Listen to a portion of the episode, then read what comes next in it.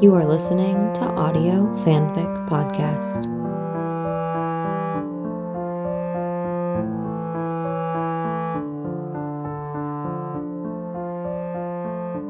Will You Stay Right Here by Nimble Wordplay on AO3. She asked him to stay once, about two months before. The case had been bad, sad, and tragic, and it just seemed lately like that's all they'd had. No victories or wins, just a steady march of despair. One more round? Stay for one more? They'd been at the bar, the last two after everyone else had left. This case had been hard on her, had left her too open and too raw, and she wasn't even hiding it. She was just close to the edge, and he knew, and he nodded. This is where he wanted to be. Here, at this shitty little bar, her knee knocking into his thigh every so often. Fingers curled around the long brown necks of the beer bottles, recounting the hundred things that had gone wrong today. I'll stay. He'd said it, and had signaled the bartender, mouth open to ask for two more, when his phone had vibrated, loud against the faux wood of the bar top.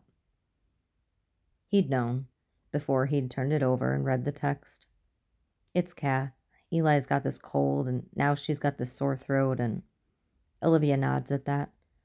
The sad smile on her face, the one he's seen before on nights like this. There for a moment, then gone. Go, Elliot. The first time after she asks him to stay is not direct. She's not authoritative or commanding when she asks him.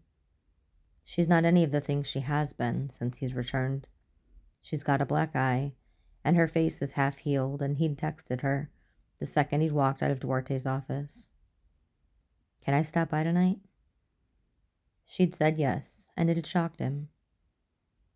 He'd been rough with the other man, had stormed in when Duarte had called and dropped her name, demanded an answer as the other man sat behind his desk.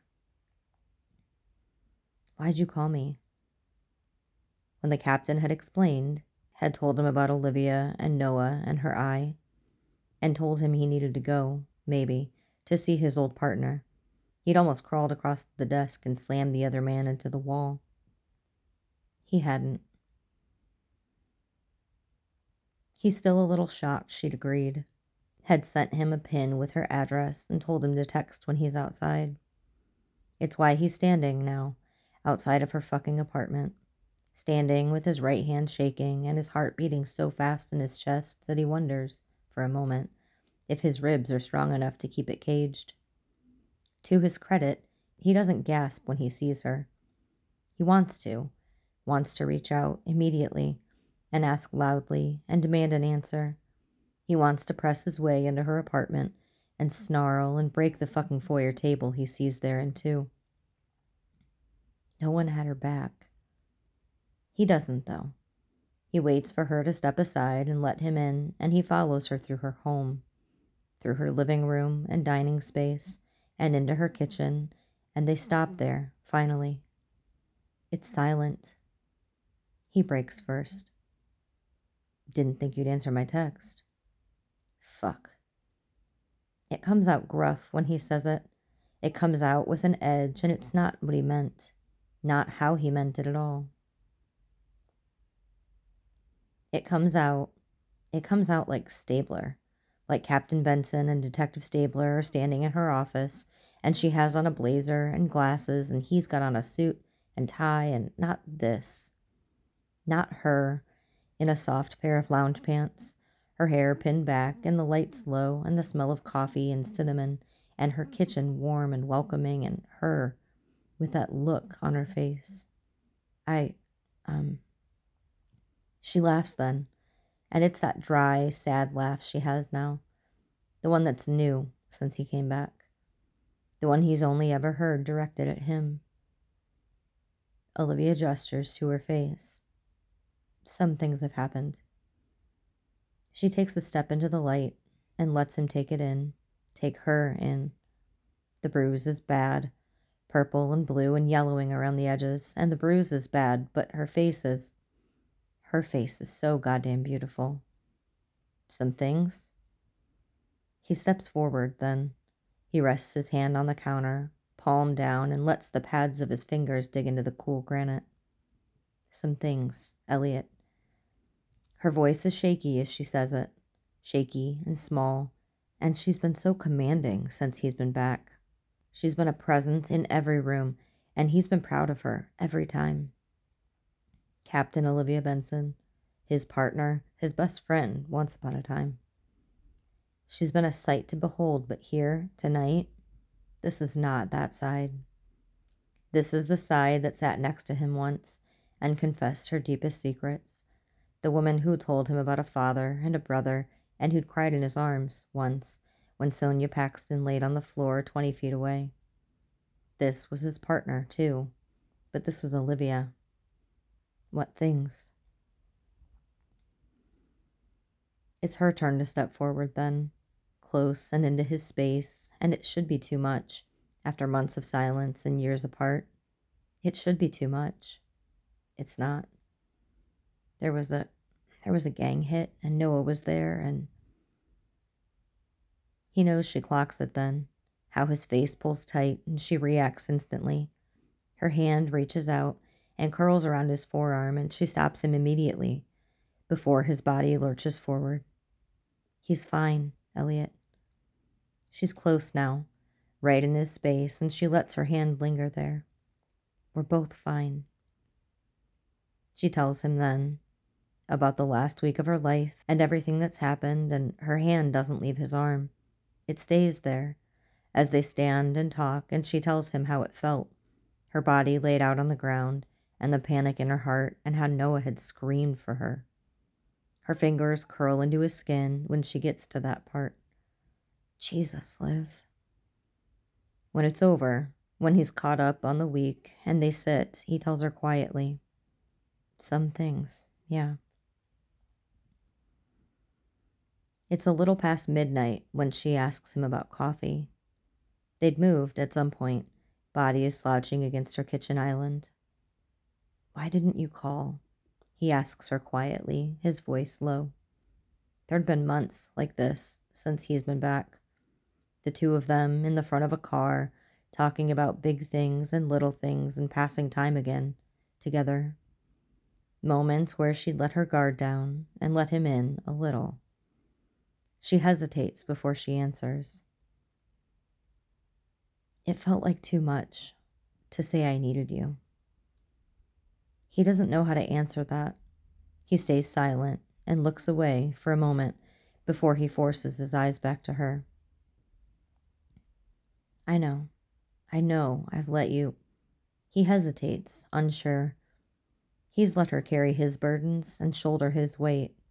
He's let her hold him and comfort him, and he's let her feel the sting and the pain of his own fear and neglect. He's let all of these things happen to her, and he hates the part of him that did it. In the end, he simply says, I know I've let you down. They don't talk for a few minutes after that, just sit and sip on coffee grown cold. The creamer floats to the top, and he drinks it, chokes it down, and lets it sit heavy in his stomach. Olivia starts again. I haven't been sleeping well, even before this, I mean. Elliot nods and looks across at her. Yeah. He hasn't slept well for 12 years. Ever since you. She doesn't end her sentence. Ever since he came back. She takes a deep breath, and he can see it, how she steels herself. I didn't call because I. I didn't know where to start, Elliot. He laughs then, and it catches her off guard. The deep, sad chuckle of the man she is spilling her soul to in the soft light of her kitchen. Elliot speaks quickly then. I didn't call you then either. He shakes his head, and it's ironic, he knows, what he's about to say. I didn't call you because I didn't know where to end. He tells her, and he still hasn't figured out where to put his hands in all of this. He settles them back against the countertop, and he looks her in the eyes as he tells her, I didn't want us to end, Olivia. That's what breaks them.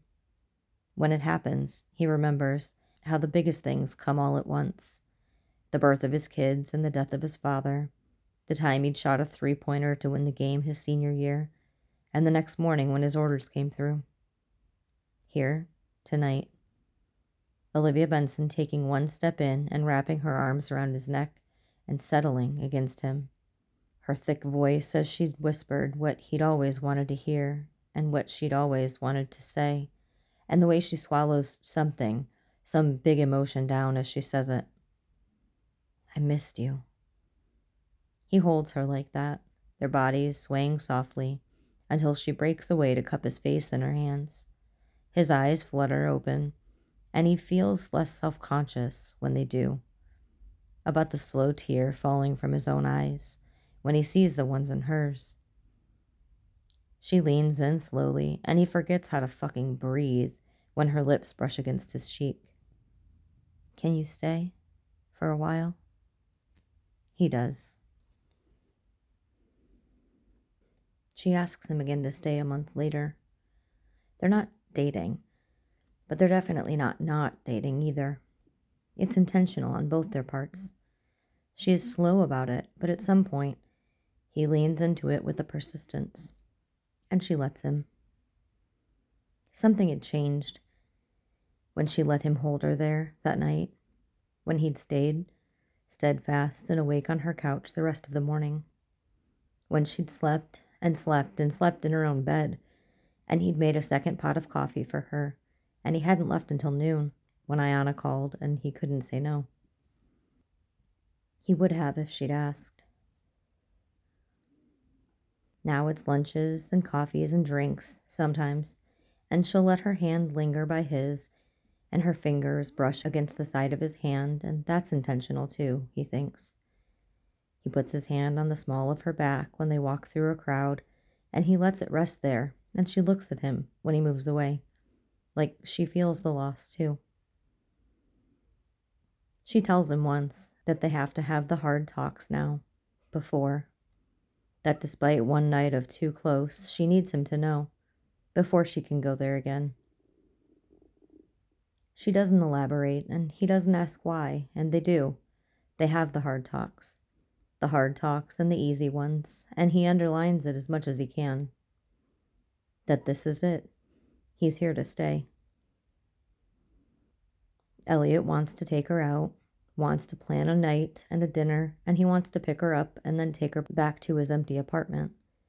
He wants to kiss her soft and gently outside the door, and then tangle his fingers in her hair and kiss her harder, rougher. He wants her hand on his ass and her tongue in his mouth, and then he wants his all over her. He wants to show her, physically and emotionally, and in every way possible. But he is trying not to topple this, whatever it is they're rebuilding. Caught a case, bad, reschedule. Her text a little afternoon isn't surprising. Her job is who she is, and his reaction the disappointment that he lets himself feel isn't either. They'd planned an early dinner, something quick in between Noah's practice, and he'd been ready to push a little bit after. Ask her again this time, with the path finally clear. He takes a risk. There's a coffee place she likes, one that's a little too hipster and a little too young, but there's a coffee cake she craves and a latte she loves and it takes him an hour to get there and pick up an order and trudge through the nasty slush of the city to get to her. He frets, not the whole time, but in between his bouts of cautious optimism. He frets that she will not be happy when he shows up. He's wrong. He comes off the elevator into the thick of it when he hears her. Oh, God, oh. Her voice is thick heavy with fatigue and emotion already, and it's familiar. She's standing in the middle of her squad room. A snug leather blazer hugs her upper half, and she's ramrod straight as she reviews the board with her team. He watches for a moment, watches her from behind, and watches as she murmurs to herself. Then divvies up tasks and commands the SVU squad, and Fin sees him first, does a half wave and a nod, and it interrupts his gazing. He's in love with her here, too. When she's the one in the room, the one who leads and knows, and the one who gives little pieces of herself to the ones underneath her. The little pieces that fuse them to her create a bond and a loyalty in each one of them, lucky enough to call her captain. Olivia is turning then, and he holds his breath, waiting, waiting for a brush off or a confused look, and when she grins at him, wide and big with her eyes and her teeth, and God, Elliot. She breathes out his name, like it's a relief to see him, and crosses over the small space. She's close to him then, in his space, and she smells like oranges and cinnamon and like her apartment that night. A scent he recognizes now. I'm so glad you're here. I, uh.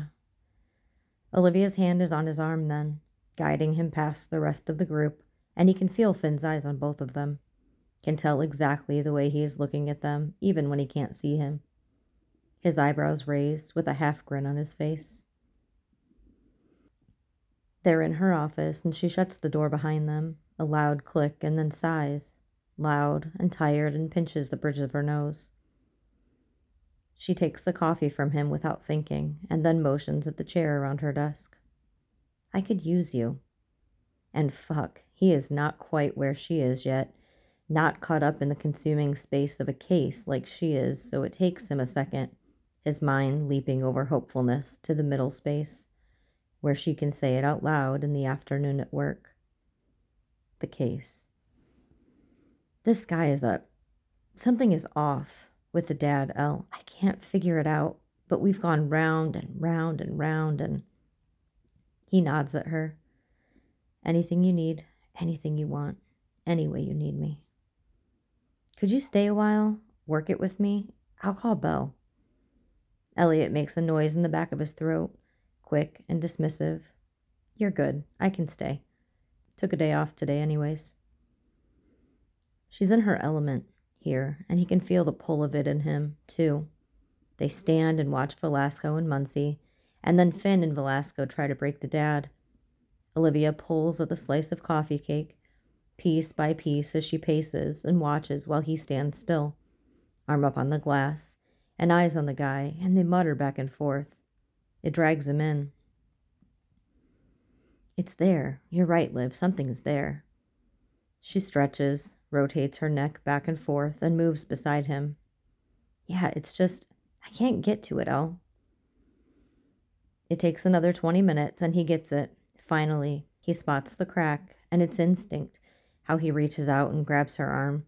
He curls his fingers around her bicep and pulls her in, and then he's by her ear, murmuring it close, like they aren't the only two people in the room. It's the lake house. She's at the lake house. He's mentioned it twice now. Olivia is on the phone in half a second, and 20 minutes later, the call comes back from the deputies. She's safe. The girl is safe, cold and tired and hungry, but untouched somehow, and there is a grateful mother being driven with lights and sirens upstate. Jesus, thanks, Elliot. She says it when it's all done, when the sun has set over the city and there is a mountain of paperwork just for her, and she slides into her chair. Olivia pushes her glasses up the bridge of her nose with a sigh and then smiles at him. Exhausted, but happy. Any time, Liv. Elliot starts to stand then. The adrenaline that had caught them both now faded. I should, hey, I'm going to get going. Let you finish up and we'll reschedule. He's got both hands on his thighs, body turned away, and he's ready to push up and out of the chair, ready to roll his sleeves back down and slide his jacket on and leave when he hears it. The small hesitation on her part. Olivia clears her throat, and he turns back around. She's got her eyes locked on him, and it's it's almost playful how she's looking at him. A half smile on her face and a pencil in her hand, and God, it could be 20 years ago, the two of them at those shitty metal desks in the middle of a crowded precinct, arguing over pizza versus Chinese versus begging Munch to bring back sandwiches and Diet Cokes. Elliot, tomorrow. Let's reschedule for tomorrow. She's grinning now, the half smile much larger, and she stands then, and makes her way over to the side of the desk he's sitting on. She perches, and he wonders how much she actually knows, really. How much he loves her, loves the space she takes up in a room, and how spending three hours together in here, working out the details of this case, have maybe satiated something deep inside of him, for now. He's told her so much, but he hasn't told her how much. Let's go tomorrow. And there's something different in the way she says it light and happy. And it's not her agreeing to coffee or drinks or something they've done yet. It's different, this. Her saying it now. Shit. He can feel his heartbeat, a little too fast and a little too loud, the rush of blood in his ears as he realizes it all. Elliot stands then and moves in. He doesn't step in too close or push it too far, but he is in her space. His next words come out quiet, low and thick, and it's a little purposeful. I'm taking you out. There's a moment just before it happens when he thinks it's more. When she stands, shuffles her body close to his, and all he can think is her, her, her. When her hair brushes his face and there's nothing between them, and her lips are close by his cheek, and his eyes almost shut then, expectant and God, here? crosses his mind. And then she moves, breath heavy and warm and close to his ear, just like that night. The two of them in her kitchen, her hand on his arm as she shifts to the side just a bit and answers, You're taking me out. She pulls back with a grin, and Olivia is in her seat, glasses back on the bridge of her nose and eyes on her paperwork before he can move. He asks her to stay after their first date. She laughs when she says no. They'd made it through dinner, through a drink and an appetizer and a first course, and it is very not them, this date. It's too stiff, too formal, and she breaks midway through her pasta dish and looks up at him with a grin. Let's get a drink after this? They stumble into a bar near his apartment dashing out of the misty rain that started to fall. And it's an accident, the proximity, a happy accident. When she reaches for his arm as she stands by the bar, lets her fingers curl around it, and linger as they stand, he forgets for a second. His mind goes completely blank, fixated only on the way her touch feels, until she nudges him with her hip. He says her order first red wine and, uh, he can't even think right now. Can't even order for himself because she is standing so close to him. And the weight of her hand is light but persistent. And she smells so good. So warm and inviting. Somehow, exactly like he'd known she would when she went on dates. He'll take a bourbon. Neat. He snaps out of it, looks at her, and she's smirking at him. She's smirking at him, and she knows exactly why he's standing there dumbstruck and silent as he hands the bartender his card. They take their drinks and sit, tuck themselves away at a small table in the back, and sip their drinks, and she wrinkles her nose sometime around her third sip. No good? Olivia shakes her head and sets it down. Too sour. She leans over then and curls her fingers around his drink. She lifts it to her lips and takes a sip and sets it back down, and his stomach flips he thinks actually turns itself inside out when she twirls it around so he can see where her lipstick colors the glass. It's faint. Expensive, he bets, the kind that doesn't transfer easily. But there it is. And she wants him to see it. To put his lips there, too. He does, takes a sip, and lets it linger. Lips where hers had just been, and Christ, he's nervous. He's grateful he'd dressed up for this for her, grateful that the suit and tie hide the flush creeping up his neck as he sets the glass back down. Didn't you say you had a nice red you hadn't opened? The one Maureen wanted you to try? Jesus. He downs his drink. He closes the tab and they walk. and she curls her fingers around his arm again as they get closer. Murmurs something about how cold it is and how warm he is, and then there's a split second decision when a small kid comes dashing out of the shop they'll pass and rockets into him, jolting him just a bit. She drops her hand from his bicep as he fumbles, regains his footing, and this time, when they start moving again, it's him that reaches for her. He slides his hand close, bumps the back of his fingers against the back of hers, and when she doesn't flinch or pull away, he takes a deep breath and does it tangles his fingers through hers, and they walk the rest of the way to his apartment, just like that. He doesn't drop her hand until they're inside. It's a, uh, it's in the cabinet. Elliot motions at his countertop to the space above the refrigerator where he keeps all the liquor and wine he can't drink himself. Okay. He starts to walk towards the kitchen, starts to move through the small space in his hallway and then it's her hand on him again, tugging him back and close and into her space. Elliot. Oh. He moves closer because he has to. He's being drawn in, drawn in by the look in her eyes, big and soft and brown, looking at him through the flutter of her eyelashes and her lip curled in between her teeth. She reaches for him first moves the hand from his arm to curl against the curve of his cheek, and her touch is light, soft, but it feels heavy. Are you sure? He asks her once.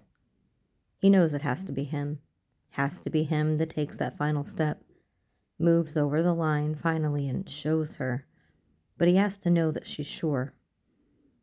Are you sure about this? Is it too soon? Please don't regret this. Please don't regret me. Olivia nods, whispers at once. She's close to him, foreheads almost touching. I just want to be happy, Elliot. With you. And it's enough. Two hands move to cup her face, and hers move to wrap around his neck. Her head tilts up, and he slants his lips over, and God, she is exactly like he'd known she would be soft and lush and warm her lips moving fast against his, and it changes instantly. It's not slow and sweet, but fast, somehow.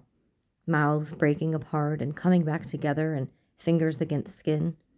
She pulls him closer, a hand around his neck, and they bump into the wall behind them, and God, the noise she makes when her mouth opens to his. It's like every door that's ever been slammed shut on them on him and her, and this is open, suddenly flung wide with the press of her lips and the heat of her mouth. The way her tongue slides against his lip, and the groan she makes when he nips at her bottom lip, then soothes it with his tongue. Finally, finally, finally. He wants to run through the doors, his fingers tangled in the soft strands of her hair, and his mouth against hers, and then he wants to shut them behind them, kick them closed, and lock them tight and just kiss her here in the hallway of his home. Forever, maybe. They feel it before they see it the vibration of her phone, and then the ping of a voicemail, and she breaks away, finally, and looks at it. Groans when she sees it, then lets her forehead fall against his.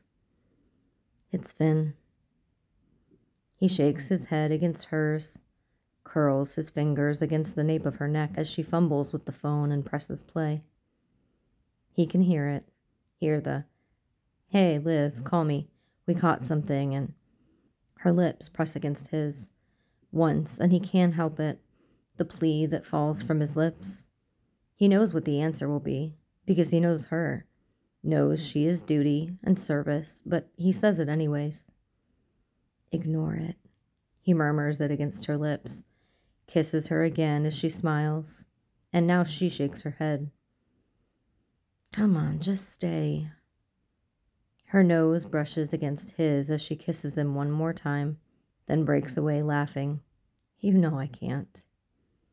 They stand for a moment, catching their breath, and then he helps her fix her hair. Elliot tucks a strand behind her ear, and then she smiles one more time, and backs away from him. Soon, though, El. Soon. She doesn't ask him to stay until they've been fucking for two months. He usually lingers, stays in her bed, and she lets him do that.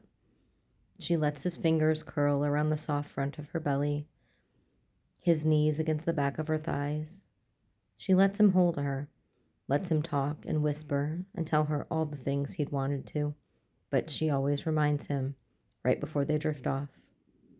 Don't forget the alarm. She's not harsh about it, and sometimes he thinks he hears the same sadness he feels about not waking up with her in his arms and her voice. It is what it is, though, and if there's phases to them, they're maybe in mm-hmm. phase two. They're dating, they're screwing, and it's really fucking mm-hmm. good. She lets him tell her that he loves her, and they've told the brass and Fin, and he thinks Rollins maybe too, and no one knows. He knows what they are, and that he's here when he goes to sleep some nights. But she hesitates here. Like the thought of Noah and him swapping war stories over oatmeal and eggs makes her breathe too fast. Like she's still not sure he's going to stay.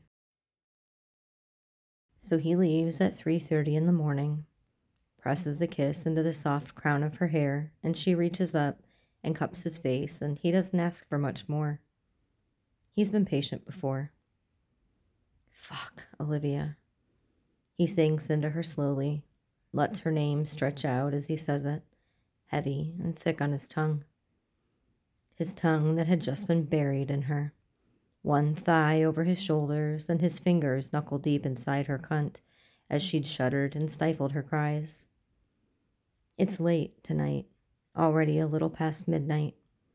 They'd gone to a black tie together, raising money for a homeless shelter for young women, and he'd been confused at first about this particular event, the one she said she went to every year, until they walked through the door and he'd opened the program. He'd seen the small picture of Sister Peg inside, and he'd stopped breathing for a moment, blinked hard, and he'd felt her hand curl around his wrist. She'd said it low, close to his ear. I needed you to be here for this. Now, though, they're back, and Noah had been asleep, and she'd whispered something in Martha's ear about the next day, then kissed him hard against the door after it shut. They'd only stopped when she'd groaned his name too loud, his mouth on the swell of her breast, and her skirt rucked up around her waist. She'd taken him back to her room, then, and watched as he'd dropped to his knees before they even made it to her bed. Feels so good.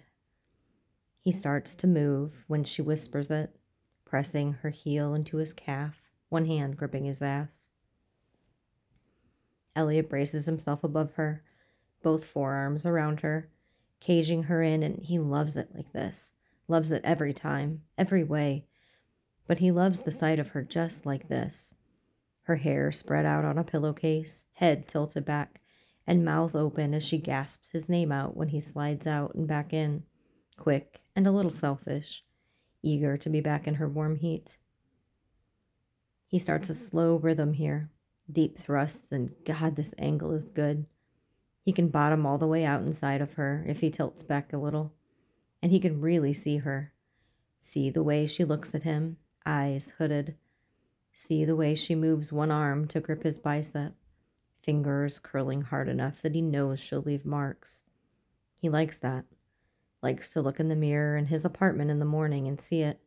Faint red and purple marks as a reminder that this is real that this isn't just the same dream he'd had for 20 years. God, Elliot. He likes that, too. How she says his name when his cock drives into her. How it's different, lower and huskier, and how he knows now what to do and when by the tone of her voice. Knows this means faster. Knows it and doubles down, hips snapping against hers as he leans down and closes the gap between their bodies. Oh, fuck. I. His words come out stuttered, in between heavy pants of breath as he feels her teeth and tongue and fingers, scraping and nipping and seeking. Like it's not enough that they're doing this. Like she needs more. needs more than him inside her, needs to taste him and mark him and have his skin underneath her nails. More, God, please. She's breathless, too. Keening cries and heavy groans, and he dips his head low to swallow her cries. A reminder that her son is close and they need some control. She presses her fingers into his shoulders with that, lets him stifle her cries, but digs deep and unrelenting. He can feel it, feel how close he is already, and he knows she needs more. Elliot leans back, slides out, and grins just a little when she whimpers at the loss. He whispers the words out, can hear the rasp in his voice from holding it all in. I got you, baby. Just want to see you when you let go. She only lets him call her that here, when she's half out of her mind and needy, and he always takes advantage. Waits for the day he can say it at the kitchen table, at the elevator doors. Cock in hand, he leans back on his knees and slides back into her, a quiet groan on his lips at the feeling of returning to her.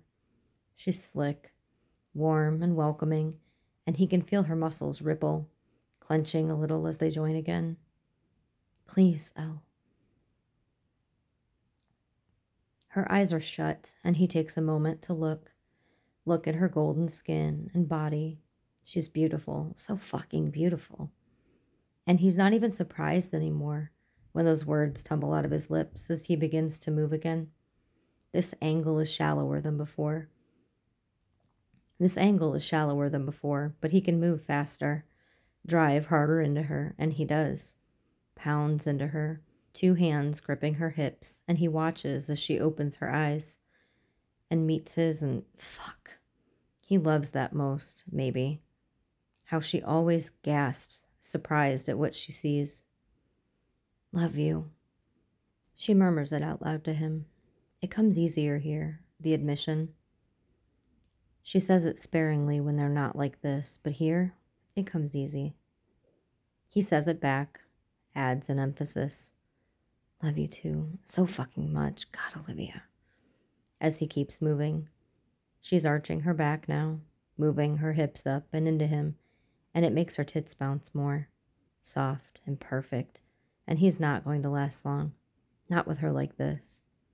He lets go of one hip and reaches down, presses quick circles into her clit. Want to see you, baby. He reminds her, and fuck. She lets go at that. She clenches around him and shudders, gasps his name and groans. And he keeps moving, keeps working her clit and thrusting into her until she's through it. He's quick behind her, leans over so he can feel her, her skin to his, and snaps his hips quickly until the low coil in his belly releases and he pulses, deep and hot inside her. Liv.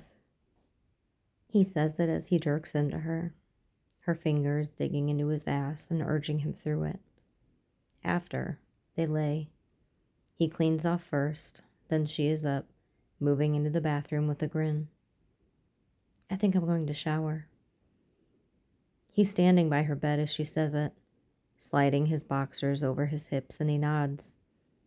Okay, it's it's late, but Olivia continues, her voice carrying from the bathroom as she interrupts. I know it's just Noah's got dance in the morning, and this way we. She hesitates here. He can't see her face, but he waits, stands still by her bed as he waits for her to finish. This way we can sleep in. Elliot's breath catches, and he opens his mouth to answer, stops himself because it's presumptuous. We could mean her and Noah, or her and him and Noah, or. Can you stay, Elliot? She's standing in the bathroom door then, framed in the soft light, and God, her robe hangs open, and he can see every inch of skin, golden and freckled and warm. Her hair is a mess, curls uncurled and big, and she's standing there asking him to stay in her bed all night for the first time. Like she has to ask. Like he wouldn't cancel every goddamn plan if he couldn't. Her eyebrows raise, and he realizes it's been too long, at least, since he's answered. Elliot moves then, pads over to the doorway and draws her close, a hand on her hip. He drops a kiss to her forehead and lets his lips rest there before he answers. I can stay. She doesn't ask him after that, not for a while. There's no more 3 a.m. alarms, and they're in that good spot, finally, when it comes to him staying, where he can assume, and he's right. It's another six months before he asks her to stay with him.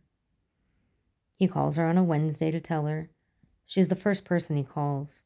As soon as he hangs up with Katie and they agree, she'll call Maureen, then Dickie and Lizzie, and he can go. He calls her from the car, the Bluetooth switching her over to speaker, and even though his heart is pounding, even though he feels like he may actually throw up, here on the leather of his seats, even though he feels like he may actually throw up here on the leather of his seats, there is something about her voice, gentle and familiar as it fills his car. Hey. Olivia's voice is low, quiet as she murmurs her greeting, and it's midday. She's likely in her office, consumed with paperwork and tasks, and two years ago, he knows, he would have been relegated to voicemail on a busy afternoon. He never blamed her for those moments. He hadn't earned it. It's a. Uh, it's my mom. He blurts it out, hurried and scared, and he hears her shift, pick the phone up from speaker and press it against her ear, and she knows, somehow, even over the phone. What, Elliot? What? Olivia has a soft spot for his mother. She'd told him why once, when this had all started. He'd always suspected, even assumed, but he knows now about their past. Knows that she loves Bernie, loves sitting and talking to her, and can sense, somehow, when his mother's moods have shifted. She's gentle with her, kind and sweet, but not dismissive, and her voice is louder now as she asks again. Elliot, what?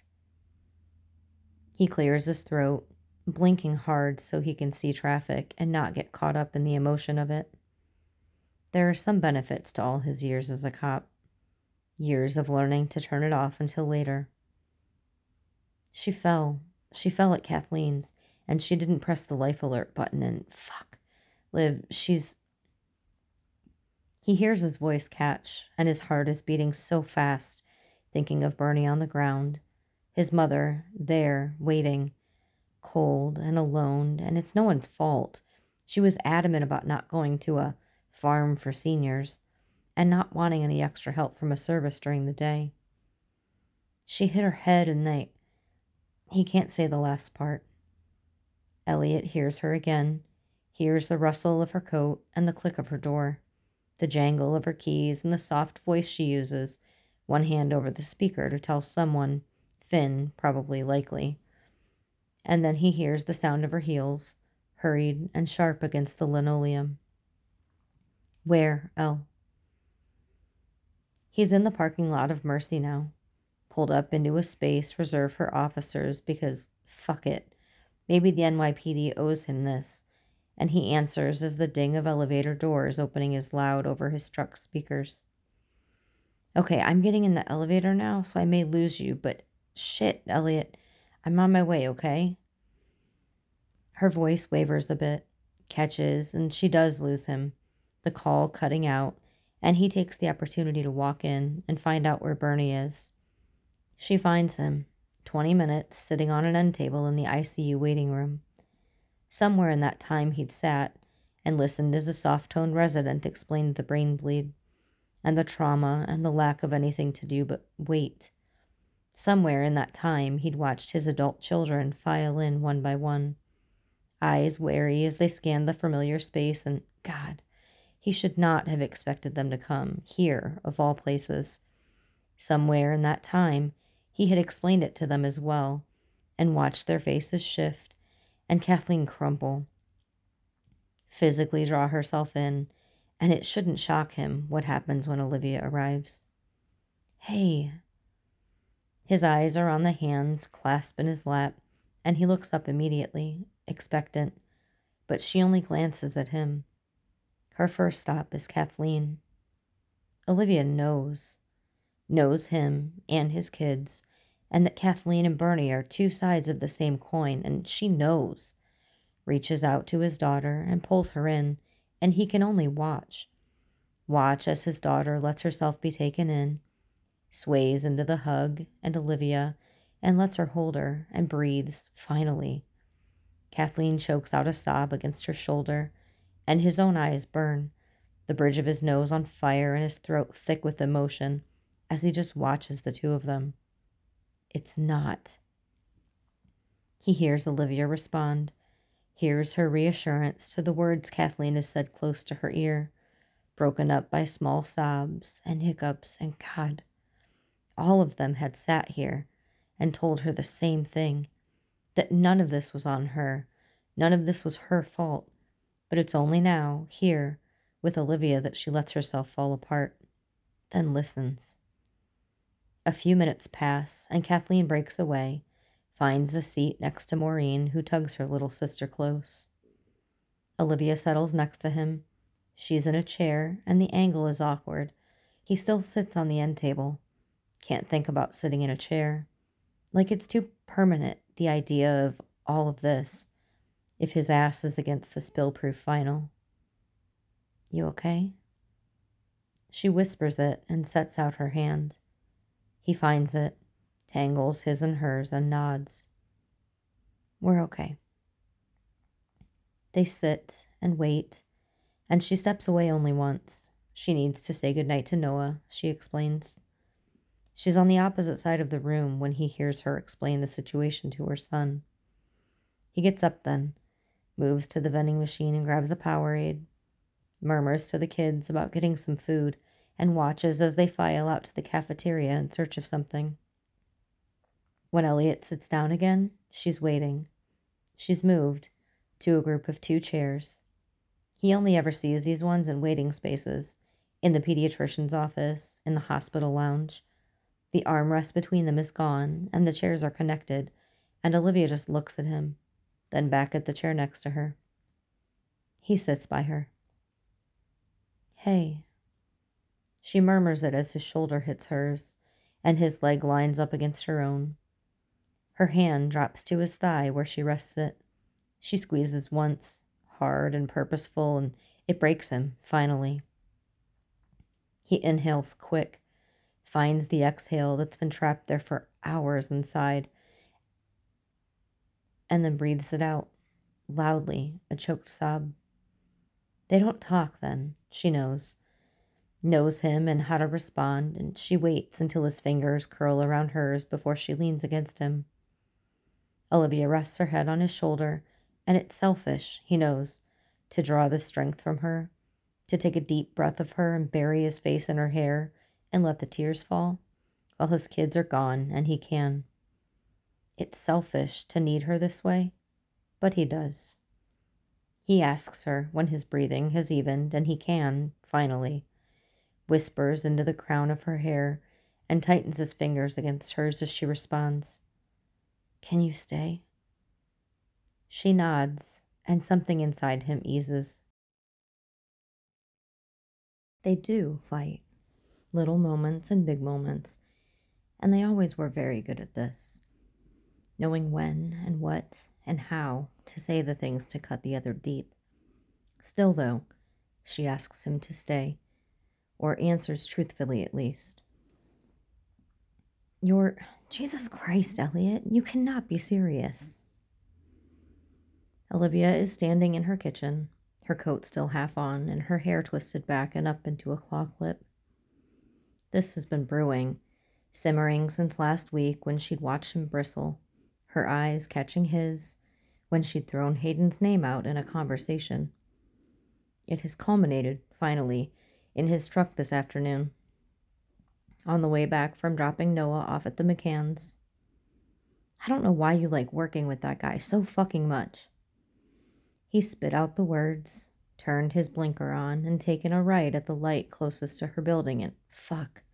The second he says it, he knows he's in for it. He dug in anyways. You guys absolutely need him to consult on this. She didn't answer at first, just eyes him, mouth half open, and an almost shocked look on her face, and a smarter man would have shut up. He'd gone on, still talking as he'd found a space and shifted the truck into park. Just saying, there's plenty of goddamn lawyers out there, and. She'd slammed the car door shut before he could finish, and they'd rode up the elevator in silence, walked hmm. down the hall in silence, and she'd opened her door in silence. And it's only now that he finally breaks and starts again. He knows he's fucked it up, but he's been good about so much of this. He'd been genuine when he told her that he'd been happy that there'd been moments for her, stretches of time after he'd left, where she'd been loved and supported and hadn't let himself react to the names she'd said. Tucker and Cassidy, and he thinks, anyways, a situation with Peter Stone. A friends with benefits one with Trevor Langan. He'd been good. But he's fucking jealous of any man that touched her, any man that's held her and loved her, and it's irrational, at best, deeply fucked up in truth, and hearing her say Hayden's name had twisted something in him. Look, fuck. Liv, I'm sorry. He starts to apologize because he needs to, because he is absolutely in the wrong here. She interrupts. You're. Jesus Christ, Elliot. You cannot be serious. She sheds her jacket completely then, drops her bag on the table, and she's turning quickly as she starts again. He's an expert on this guy. He knows his past back and forth, and Christ, I'm supposed to let the victim's case fall through because my boyfriend is jealous that I dated the guy we're consulting with? Elliot can feel his pulse pick up here. He can feel the pull of it, the jealousy simmering, and the anger in her voice. And it's been, fuck, it's been over a decade since they've done this. They've fought, sure, since he's been back and since they've been in us, but he's been good. Not what I said, Liv. He takes a step towards her and watches as she sizes up the situation. Her eyes meet his, and there's a flicker there, and maybe she's where he is too. Oh, I'm sorry, Elliot. What did you mean then? I shouldn't work with him because we were together once? Together, I should add, together after you left, Elliot, with your wife. Shit. She's mad now leaning into it and into him, and she's not wrong at all. He should back down and say she's right, because she is. But then he pictures it her and Hayden sitting in her office and sliding papers over to each other and laughing, and his nostrils flare again at that. She's not wrong. He knows his jealousy is off putting and unattractive, but there is a knot in his gut. And every time he pictures them, it tightens. Doesn't mean you couldn't find any other goddamn person in the city who knew the perp Liv. Her eyes grow big at that, her mouth setting itself in a firm line, and then she shifts her body back, away from him. You really think that I. Her phone rings, and Olivia's hands are in the air then, and she's backing away further. I need a minute, Elliot. He hears the door to her room shut after that. A minute becomes 20, becomes a beer on her couch and a sandwich he makes but can't eat because his stomach aches now. Aches with the huge, colossal fuck up he's made. He knows, knows she would never, not now, that she wants him and only him and not David Hayden. Despite the fact that Hayden probably has a lot more going for him a nicer place, a better car, more hair on his head, and less strikes against him. No abandoning without a word for a decade.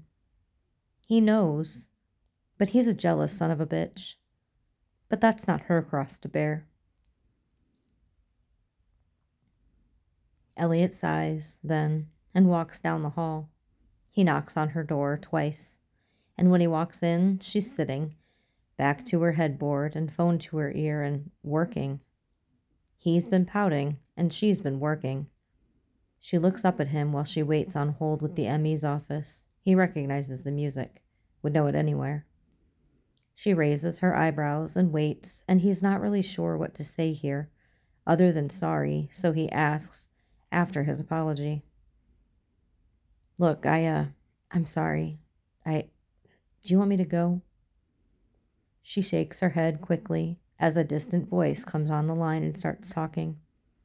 She covers the bottom of the phone with her hand as she answers quietly, angry but firm. No, El. Stay. You don't need to go. She doesn't have to ask him to stay once. Of course, it happens backwards, at the worst possible time, but she doesn't, and he has to let her know. She'd mentioned last month, quietly to her neighbor in the hall, that her lease was up, and he had a plan. A year and a half into this, and he knew what he wanted, but he hadn't pushed her at all, because there's a life she'd built here without him, and this is her home. She values this space, this physical unit occupying a space in her heart. This is hers, and it's new to her, a place she'd found and lived and built, and it's selfish, but he wants more. He has a plan. Not a fully formed plan, but an ask, really. A three bedroom, open concept, fantastic city view, hopefully, ask. He had flowers, even, pink ones because he was going to mention it after dinner. And he was nervous and old fashioned, and flowers, maybe, would charm her when he was stuttering and red and terrified. And it was going to be tonight. It's Ayanna who tells him. She calls him into her office when he returns from lunch, and he expects something bad. Again, OCCB is always on the ledge these days. He expects the exact opposite of what he gets. Stabler, my office? He flashes Jet a look, then follows his sergeant up and into her space, shutting the door behind him. He hasn't done anything, not lately, anyways, that would warrant a reprimand or a concerned outreach. Elliot has been riding the desk lately, letting Whelan lead more than leading himself. And it feels a bit like finally getting to pass the torch. Well, he's happier about it now than he ever would have been before. There's been nothing he can remember that would have him sitting here. Ayanna looking grave and upset, and the only thing that makes any sort of sense, really, is the sky falling again. That or Richard Wheatley rising from the dead. It's neither, in the end.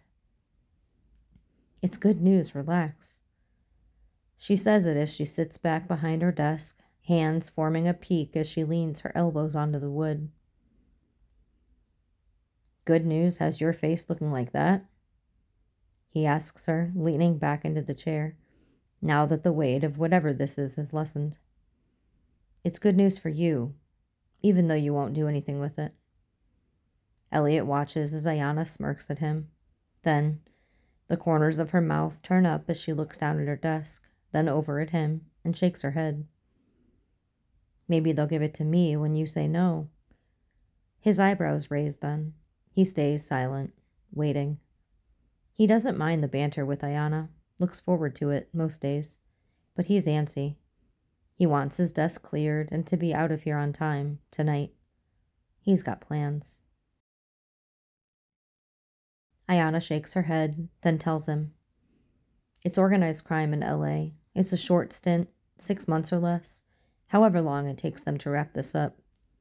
They want you out front, it would be your task force, Elliot. Elliot shakes his head immediately, and Ayanna, to her credit, does not let him interrupt her.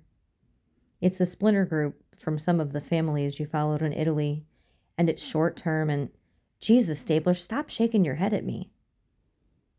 He opens his mouth to speak, and she holds out a hand, finger raising. I tried to tell them you'd say no, that you'd had things you have going back here, that you won't walk away from, but it's already beyond me. You're going to have. She stops again and sits up straight in her chair. Elliot, I told you, stop shaking your goddamn egg head at me already. She stands and hands him the note she'd made earlier on the phone. You're going to have to call yourself and tell them, unless you want to. She trails off then, and he finally starts to speak. You know I can't. I, uh, Ayanna waits as he tries to explain it, tries to form his thoughts around the way his stomach for some reason, is churning, the way his hand is shaking a bit. It's a physical reaction, one he recognizes. The vague indicators that his anxiety was spiking, pushing his body to a physical manifestation of his racing mind. The thought of it, of walking away from this, and her, and him, and what they finally, somehow, managed to build here, all he can see right now is her eyes on him over a decade ago. The last time they'd seen each other before he'd fled. He speaks, finally, a long exhale out as he regains some composure. I don't want it. His sergeant just nods. Yeah, Stabler, I know. He's lucky, he knows, that he'd ended up here with a person leading him with grace and class and not rolling her eyes at everything, all of the mess that is Elliot Stabler. It's wow, I mean, fuck, it's an honor, but I don't want it. He laughs then, a little giddy at the sudden clarity of this moment repeats himself one more time for his own sake. I don't. Ayanna stands then, slowly, but in the way he knows, the way that isn't subtle, the one that says exactly what she means. Get out, let me work. He stands too and turns to leave. Stabler, one thing. I'd get on the horn right away about this. It's all the way up to the top already. She shakes her head as she says it. Some of the top dogs were in the room when they proposed it. He makes his way out, nodding as he does. She continues, stressing her next words quietly. Elliot, that includes McGrath. He finds her in her office. She's sitting quietly, glasses pushed up and into her hair, and she smiles when she sees him. Politely smiles. Fuck. Coffee? He'd stopped, probably needlessly. He probably should have come right here, right away, but he'd stopped and bought himself some time. Sure. He hands her the paper mug and sits down on her chair, and he's mid deep breath, ready to tell her when she breaks the silence. He told me I needed to count my airline miles. She's not looking at him, has her eyes on her hands wrapped around the coffee. Her voice is measured, not small or sad, just tight. Like the emotions are right there, trying to barge in, but she's not going to let them. Not now. He? He asks, thinks he knows, but he asks. McGrath, that's how he told me about LA. That's how I had to find out. From that asshole asking me about airline miles. He's set to tell her, an explanation on the tip of his tongue. That she'd probably known before he did, that Ayanna had just told him less than an hour ago, and fuck, he realizes then. She thinks he's going. I already said no. I'm staying, Liv. She starts to shake her head, and he leans in. His forearms rest on the edge of her desk, and his hands reach for hers. He envelops them, slides his over hers, and repeats it. I'm not going. I'm staying. She starts to argue with him then about giving up this chance, and he lets her talk. When she's finished, he leans back, finally, and shakes his head. Olivia, I don't want it. There's a moment where she looks at him, and he sees the doubt lingering, and God, he fucked it up so bad back then. It's been 18 months, and still, the news had triggered something in her. That latent feeling of loss that she knows so well, and he's been so determined to not be that person anymore. She doesn't have to ask him to stay, and he's going to keep proving it to her. I was. Jesus, Olivia. I was going to ask you to look at apartments with me. I'm not leaving you again. He squeezes her hands then, and tugs her close, and he thinks for a second she's crying when she looks down and her shoulders start to shake. Liv? It's not sniffling he hears, though. Instead, it's laughter, soft and gentle and her, laced with irony, and then she's pulling out her hands from his and reaching into a file folder on her desk. That makes this. Olivia pulls out a paper and hands it to him and finishes as he opens. Less awkward then. He scans it quickly, sees the letterhead of a leasing company and an address typed into a form, and at the bottom, her signature right above an X, and a scrawl of a yellow highlighter. It's a three bedroom. It's his turn to laugh. Then he laughs as he explains it, explains how nervous he was about asking her to give up her space, and she shakes her head as his laughter dies down. She admits it to him. I was going to ask you, I think, to stay. It's the middle of the day in her office, her blinds wide open, the door only half shut, and she hates this, he knows. Doesn't like her squad to gossip about her, but he leans over anyways and brushes his lips against hers. It's awkward, bad angles and paper in the way, and he hears the clatter of a picture frame call when his elbow knocks it. But he has to do it has to kiss her just once before he tells her. She may not believe him, not fully. He may have to tell her every day until he lays down next to her, curls his body tight against hers, and takes his last breath. But it's the truth now. You don't have to ask, Liv, ever again. We're too old for this. Mm. He swallows her protest with a kiss and backs them up more. The clatter of their heels echo in the empty space, the rustle of clothes and their moans and gasps loud, here, with no furniture to absorb the sound. Not too old, baby. Refined. Elliot shifts her then, has her back against the wall now. And this isn't what he's intended when he'd grabbed the code and the keys and texted her this morning. Lunch at our place?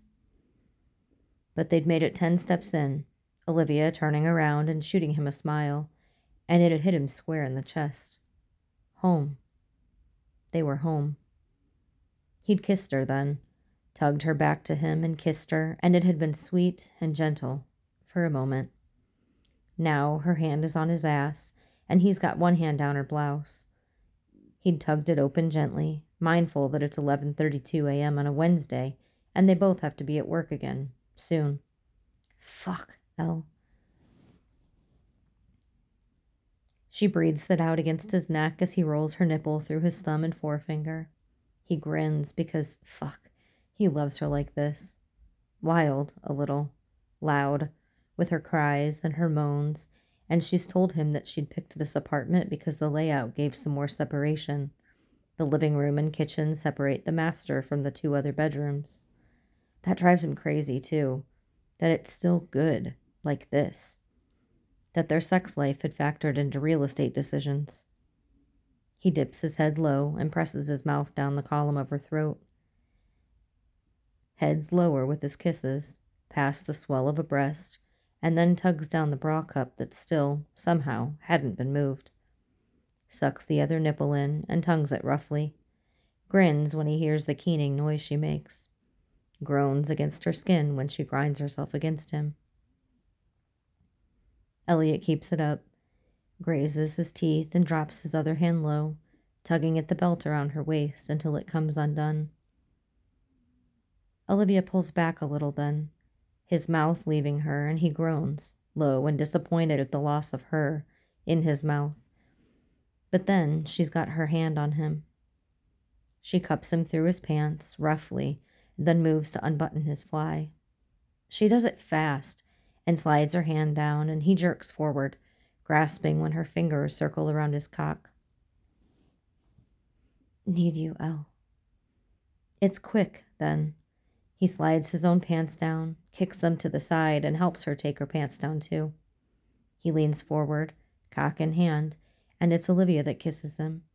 She cups his face in her hands and kisses him as he positions himself where he needs to be. You good? He asks her, and she nods. Yeah, just slow, El. Normally, he'd go down on her, at least use his fingers to get her off once, but neither one has the patience today. Elliot drops his hand to her thigh, grips it and picks it up, then pushes in slowly. He lets her stretch around him, feels her stuttered breathing as he slides in, and he waits for a moment when he's fully sheathed. First time in our place. He murmurs the words out, leaning over her to brace one hand on the wall. Olivia nods, eyes fluttering open to look into his, and God, he loves her so much. Had loved her for so long, and now he's here with her in their home. In his wildest dreams about parallel universes, he'd never let it get this far. She lowers one hand to his ass, ropes the other around his neck, and tips her hips forward a little. He understands and starts moving then. Fast, shallow thrusts, her fingers digging into him and urging him, and both are so keyed up, so on edge already. God, Olivia. There's not a lot of room like this, but he's at just the perfect angle to see her. She has her head tipped back and she's moving, rocking back against him with every thrust, and he bends his knees a little, tilts himself down so he can thrust up into her harder. Fuck, fuck, I'm. Olivia snakes one hand between them. He loves being the one to do this, loves his fingers and his cock together, driving her over the edge but there's also something amazing about the feel of her own fingers.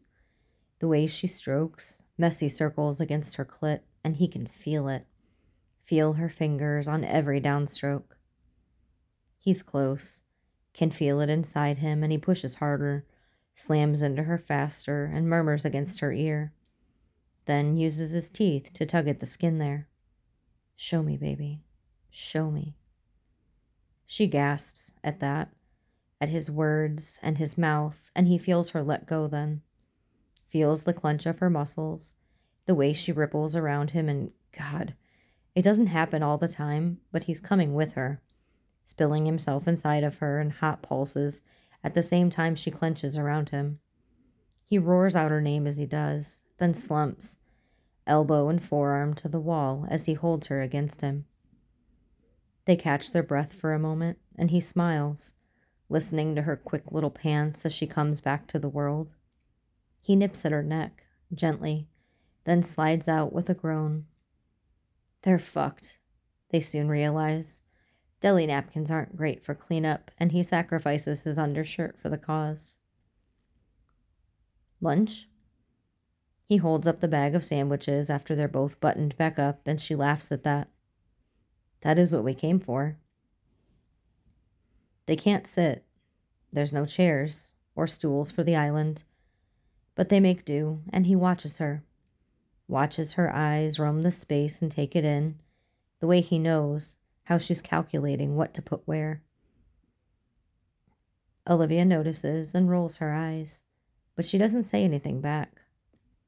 They leave, and she smiles when they board the elevator together. My place tomorrow? Tonight is her and Noah. One last night of just the two of them, and then tomorrow, the moving starts.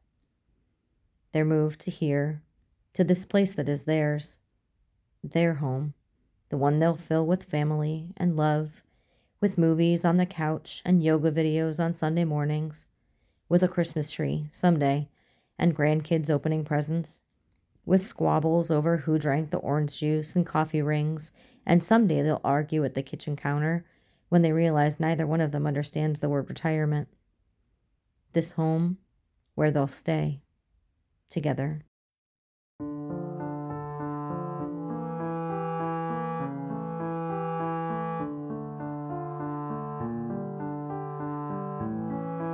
If you like this story, please follow the link to the writer's page and leave some love.